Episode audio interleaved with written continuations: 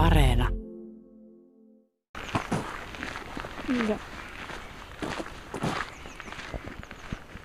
Tuottaja, harjoittelija Margit Ojanimi, me seistään nyt täällä Helsingin keskuspuistossa valkovuokkojen ja, ja kielojen ja keväisten pihlajien alla. Ja me on tarkoitus puhua sanotuskilpailusta, joka on käynnistynyt nyt ja jossa olisi tarkoitus kiinnittää huomiota nimenomaan uhanalaisiin lajeihin. Mikä tämä idea on? No ideana on siis kääntää katseita sinne Suomen luonnon uhanallisiin lajeihin, että saataisiin sitä näkyvyyttä näille hiljaisille metsän lajeille ja asukkaille. Jos mietit suomalaisia biisejä, niin mitkä on sun mielestä semmoisia hienoja kappaleita, jotka puhuu uhanalaisten lajien ja luonnon puolesta? No totta kai monelle varmasti tulee mieleen tuota, toi ää, Junnu Vainion kappale Vanhoja poikia viiksikkäitä, että siellä Norppa seikkailee siellä lyriikassa. Ja toki valtavasti Suomessa lyriikat on, sisältää luontoaiheisia asioita ja vaikka ei aina olisikaan uhanalaisia, niin kyllä siellä lyriikoista paljon on esille Suomen luontoa. Että Eino Leinon runoista lähtien ja kaikki Lapin kesät ja kaikki tavallaan miten se tunnelma ja mielipiteet sieltä muodostuu sitten Suomen luonnosta ja lajeista.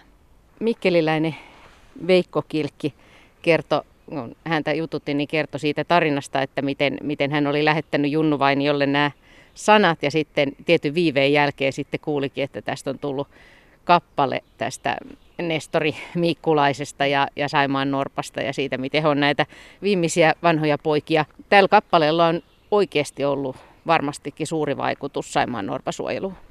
Kyllä uskon ja, ja sitten tosiaan tämän kilpailun myötä haluttaisiin tuoda esille, että mikä voisi olla se on seuraava laji, minkä tämän kappaleen avulla voitaisiin sitten vaikuttaa näihin asenteisiin ja saada tosiaan näkyvyyttä näille lajeille. Mutta Saimaan Norppa on suurisilmäinen ja karvanen ja sulonen ja te olette itse asiassa kiinnittänyt kuitenkin huomiota nimenomaan kovakuoriaisiin, koska tätä tehdään yhteistyössä Beatles Life-hankkeen kanssa, jos on kahdeksan eri uhanalaista lajia.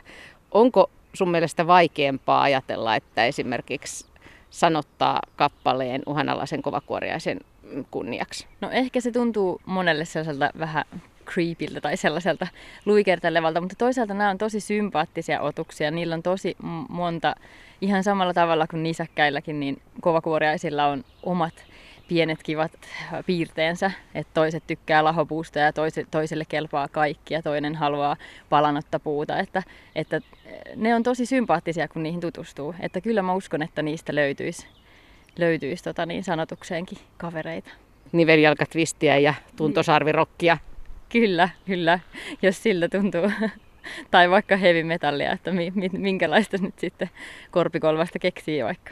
Kerro vähän näistä kahdeksasta uhanalaisesta kovakuoriaislajista, joita, joita tässä Beatles Life-hankkeessa yritetään suojella? No niitä on tosiaan kahdeksan. Seitsemän niistä on kovakuoriaisia ja yksi on lude. Ja ne on uhanalaisia ja äärimmäisen uhanalainen näistä on tämä punahärö. Ja sen takia se on nostettu siihen myös sitten päätähdeksi tavallaan. Siellä on muun muassa korpikolva ja männynhuppukuoriaisia ja tällaisia hauskoja nimiä. Niillä on hienot tämmöiset, jos suomen kieltäkin ajattelee, niin niillä on mun mielestä mielenkiintoiset nimet ja siten myös lyriikkaan sopivat. Mä oon joskus ollut etsimässä Evolla tätä legendaarista punahäröä, joka on siis kauniin punaisen värinen ja kun puhuit nimistä, niin, niin sen nimellähän on myös erikoinen historia. Kyllä, eli hän on Lauri Härö, on pikajuoksija ja metsänhoitaja. Sitten myöhemmin niin hänen mukaansa nimetty tämä punahärö, joka on siis todella nopea ja ikään kuin metsän Ferrari, punainen, harvinainen. Että sitä ei ole löydetty kuin Suomesta kahdesta paikkaa, että ei ihan helposti löydy tuolta metsiköstä. Niin ja kovakuoriaisia suojelemalla tietenkin laajemmin pyritään suojelemaan niitä kaikkia muita lajeja, jotka viihtyy myöskin tällaisissa elinympäristöissä, joista osa me ei vielä edes välttämättä tunneta. Kyllä, eli metsiä ennallistamalla ja hoitamalla ja polttamalla hallitusti esimerkiksi, niin saadaan näitä kovakuoriaisia tuettua ja sitten tosiaan satoja ja tuhansiakin lajeja autettua. Mutta teidän sanotuskilpailussa siis voi sanottaa kappaleen mille tahansa Suomen uhanalaisista lajeista. eikö niin? Kyllä, eläimet ja kasvit mukaan lukien. Eli kasvejakin on aivan valtava määrä, mitä on uhanalaisia Suomessa, että ei sitä ymmärräkään. Että jotenkin ajattelee, että Suomen luonto on neitsellinen ja puhdas ja tämä on vapaa kaikilta uhanalaisuudelta, mutta kuitenkin täällä on valtava määrä lajeja myös, mikä on uhanalaisia ja mikä vaatii suojelua. Niin uuden uhanalaisarvion mukaan, oliko se 10 prosenttia tai joka kahdeksas laji tai jotain tämmöistä? Kyllä, muistaakseni joka yhdeksäs laji, että se oli nyt kasvanut siitä edellisestä arviosta, että huonompaan suuntaan pikkuhiljaa menossa, että tekoja sillä lailla tarvitaan. No, jos haluaa osallistua tähän sanotuskilpailuun ja erityisesti joku näistä uhanalaisista lajeista on lähellä sydäntä, niin miten pitää toimia?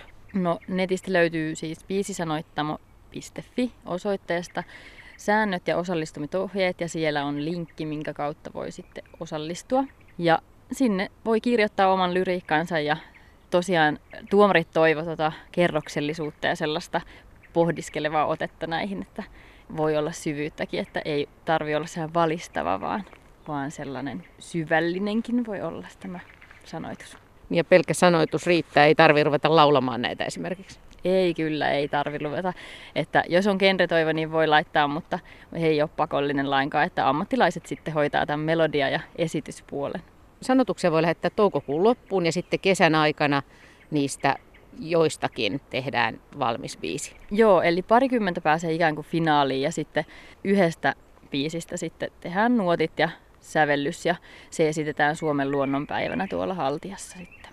Voitko kertoa, minkälaisia on toistaiseksi tullut? Onko siellä kovakuoriaiset hyvin edustettuna vai, vai mitä lajeja? No tosi monipuolisesti on tullut, että on tullut myös kovakuoriaisista, mikä on tosi ilahduttavaa, että ne on huomioitu. Ja sitten myös kun on ollut tätä genreä, että on, sekin on ollut tavallaan tosi monipuolinen, että on ollut tosiaan sitä metallia ja iskelmää toiveena myös, että, että ja sillä lailla, että todella monipuolisesti on kyllä tullut, mutta sinne mahtuu kyllä vielä mukaan, että sinne vaan lyriikkaa lähettämään. Niin ja siis tosiaan kasvit on myös tärkeitä. Sammal, sammal samba. Esimerkiksi, kuulostaa hyvältä. Onko täällä siis näissä, näissä toistaiseksi tulleissa sanoituksissa, niin onko se niinku tehty kaikille kansalle vai lapsille vai pystyykö siitä jotain tämmöistä päättelemään? No yllättävän moni on sillä ehkä ollut justiin lastenlaulu ja siihen helposti sanotukset mieltääkin luonnosta tulevat sanotukset niin lastenlauluiksi, niin kuin hämä, hämähäkki ja vaikka uudemmatkin muuta veijareiden Saimaan, Saimaan Norppakin. On hienoja biisejä eikä siinä mitään, mutta että ei ole tosiaan se, ei välttämättä tarvi olla sen lastenlaulu, että toivotaan, että tulisi muuallekin, muuallekin sitten tota, muunkinlaisia sanoituksia koska nykylyriikassa harvemmin luonto on ehkä e- esillä, että se on muuttunut sillä lailla tämä suomalainen musiikkikulttuuri, että siellä ehkä on vähän eri arvot sitten kuin luonto esillä, mutta sitä voisi tuoda sinne kyllä mielestäni lisää. Joo, tuli mieleen noista oivaltavista sanotuksista vaikka Mikko Perkoilla, joka on mm. paljon tätä, tätä eläin, eläingenreä työstänyt ja tietysti nekin on lastenlauluja, mutta toimii toisaalta, Kyllä. toisaalta kaiken ikäisille ja onhan, onhan tässä monia hyviä esimerkkejä, mutta miten ajattelet Margit Ojaniemi, että voiko lauluilla yleensä suojella tai auttaa uhanalaisia lajeja? Kyllä mä uskon, että, että lauluilla voi pelastaa luontoa ja kääntää niitä katseita ja vaikuttaa mielipiteisiin niin kuin ylipäätään kaikella taiteella ja kulttuurilla. Että jossain tuolla törmäsin semmoiseen taidefestariin, missä oli aihe päätähtenä oli nimenomaan kuoriainen. Eli kyllä kaikella taiteella ja voi vaikuttaa.